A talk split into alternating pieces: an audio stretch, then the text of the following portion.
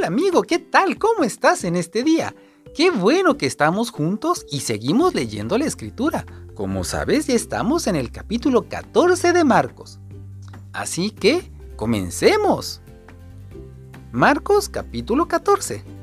Un plan contra Jesús. Faltaban dos días para que se celebrara la fiesta de la Pascua. A esa fiesta también se le llama fiesta de los panes sin levadura.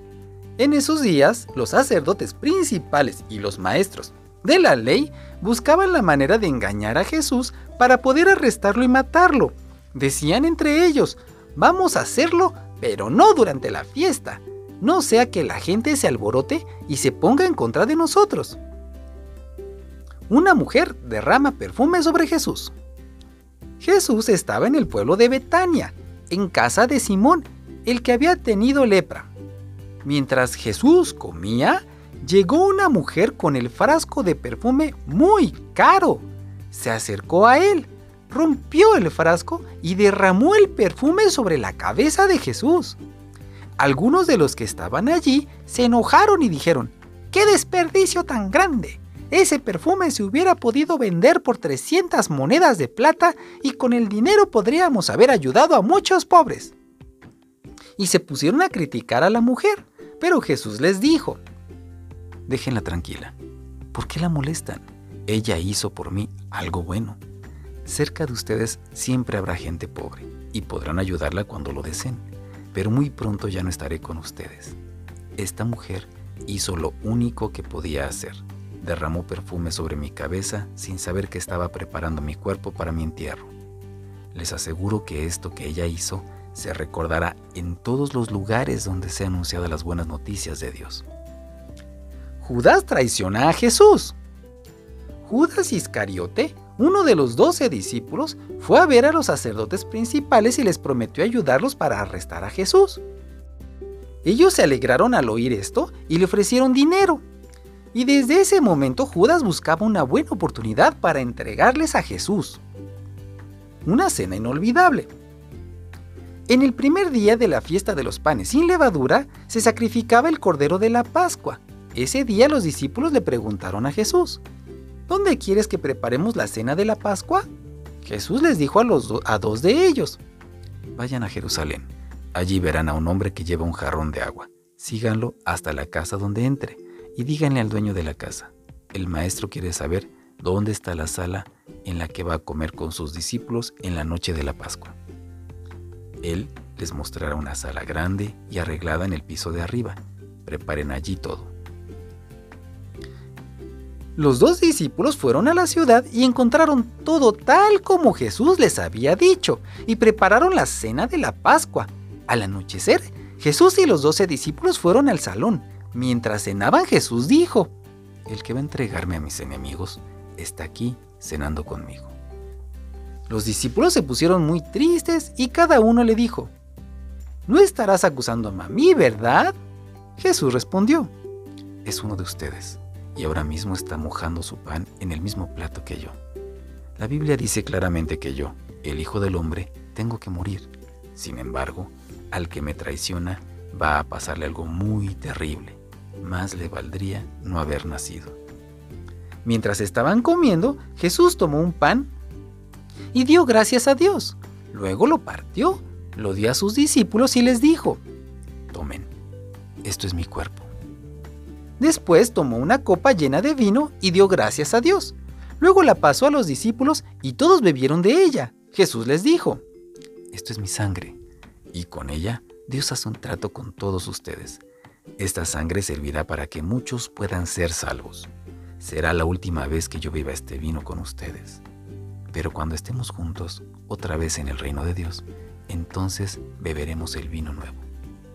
Pedro promete no dejar a Jesús. Después cantaron un himno y se fueron al monte de los olivos. Y cuando llegaron, Jesús dijo a sus discípulos, Todos ustedes van a perder su confianza en mí, porque la Biblia dice, Mataré a mi mejor amigo y así mi pueblo se dispersará pero después de que Dios me devuelva la vida, iré a Galilea antes que ustedes. Entonces Pedro le dijo, aunque todos te abandonen, yo no te abandonaré. Jesús le respondió, Pedro, no estés muy seguro de eso. Antes de que el gallo cante dos veces, tú habrás dicho tres veces que no me conoces. Pedro insistió, aunque tenga que morir, nunca diré que no te conozco. Los demás discípulos decían lo mismo. Jesús ora con mucha tristeza. Jesús y sus discípulos fueron a un lugar llamado Getsemaní y él les dijo, Quédense aquí mientras yo voy a orar. Jesús invitó a Pedro, a Santiago y a Juan para que lo acompañaran. Empezó a sentirse muy, pero muy triste y les dijo a los tres, Estoy muy triste y siento que me voy a morir. Quédense aquí y no se duerman. Jesús se alejó un poco de ellos, se arrodilló y oró a Dios. Padre, papá, si fuera posible, no me dejes sufrir. Para ti todo es posible. ¿Cómo deseo que me libres de este sufrimiento? Pero que no suceda lo que yo quiero, sino lo que tú quieres.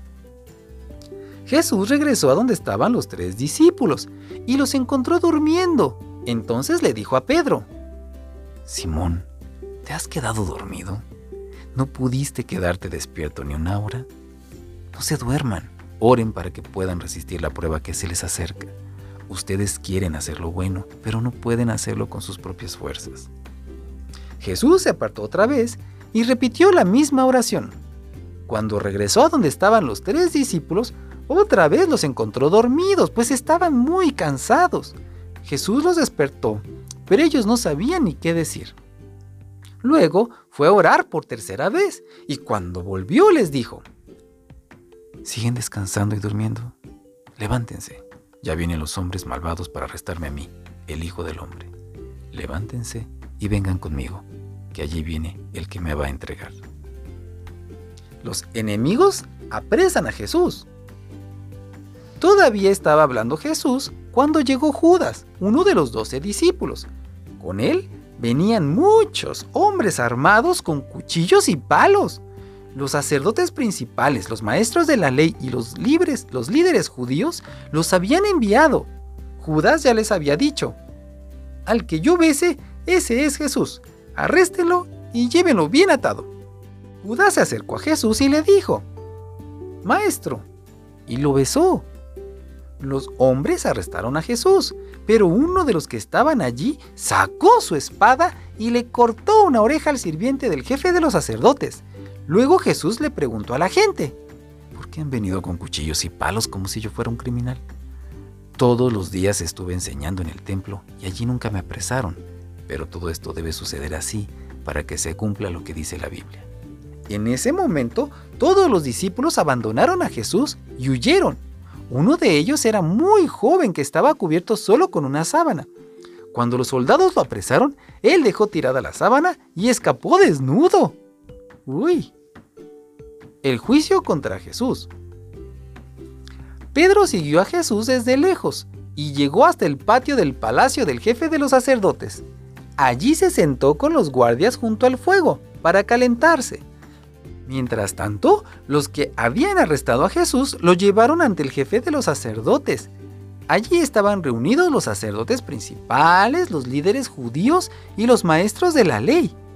Los sacerdotes principales y todos los miembros de la Junta Suprema buscaban a alguien que acusara a Jesús para poder condenarlo a muerte, pero no lo encontraban. Muchos vinieron con mentiras en contra de Jesús, pero se contradecían entre ellos. Algunos se pusieron en pie mintiendo y diciendo, nosotros oímos a Jesús decir que Él iba a destruir ese templo que nosotros hicimos. Él mismo dijo que en tres días iba a construir otro templo sin la ayuda de nadie. Pero ni en eso se ponían de acuerdo los que acusaban a Jesús. Entonces el jefe de los sacerdotes se puso de pie y le preguntó a Jesús, ¿Oíste bien de lo que te acusan? ¿Qué puedes decir para defenderte? Pero Jesús no respondió nada, sino que se quedó callado. El jefe de los sacerdotes volvió a preguntarle, ¿Eres tú el Mesías, el Hijo de Dios que todos adoran? Jesús le respondió, Así es, y ustedes verán cuando yo, el Hijo del Hombre, venga en las nubes del cielo con poder y la autoridad que me da el Dios Todopoderoso. Al escuchar esto, el jefe de los sacerdotes se rasgó la ropa en demostración de enojo y dijo, ¿Qué les parece? ¿Qué deciden? Dice que Él es Dios. Ya no necesitamos más pruebas. Y todos estuvieron de acuerdo en que Jesús debía morir. Algunos empezaron a escupir a Jesús, le tapaban los ojos, lo golpeaban y le decían, Adivina quién te pegó. Luego los soldados del templo se hicieron cargo de Jesús y lo recibieron a bofetadas. ¡Ah, qué terrible! Pedro niega que conoce a Jesús. Mientras pasaba todo esto, Pedro estaba en el patio del palacio. De pronto llegó una sirvienta del jefe de los sacerdotes y vio a Pedro calentándose junto al fuego. Lo miró fijamente y le dijo, Tú siempre estabas con Jesús, el hombre de Nazaret. Pedro le respondió, Eso no es cierto, no sé de qué me hablas. Y se fue de la entrada del patio. En ese momento, el gallo cantó. Un poco más tarde, la sirvienta volvió a ver a Pedro y dijo a los que estaban allí, Ese hombre es uno de los seguidores de Jesús. Pedro volvió a negarlo. Un poco más tarde, algunos de los que estaban allí le dijeron a Pedro, Estamos seguros de que tú eres uno de los seguidores de Jesús. Tú también eres de la región de Galilea. Pedro les contestó con más fuerza, ya les dije que no conozco a ese hombre, que Dios me castigue si no estoy diciendo la verdad. En ese momento, el gallo cantó por segunda vez y Pedro se acordó de lo que Jesús le había dicho. Antes de que el gallo cante dos veces, tú habrás dicho tres veces que no me conoces. Y Pedro se puso a llorar con mucha tristeza. Fin del capítulo 14.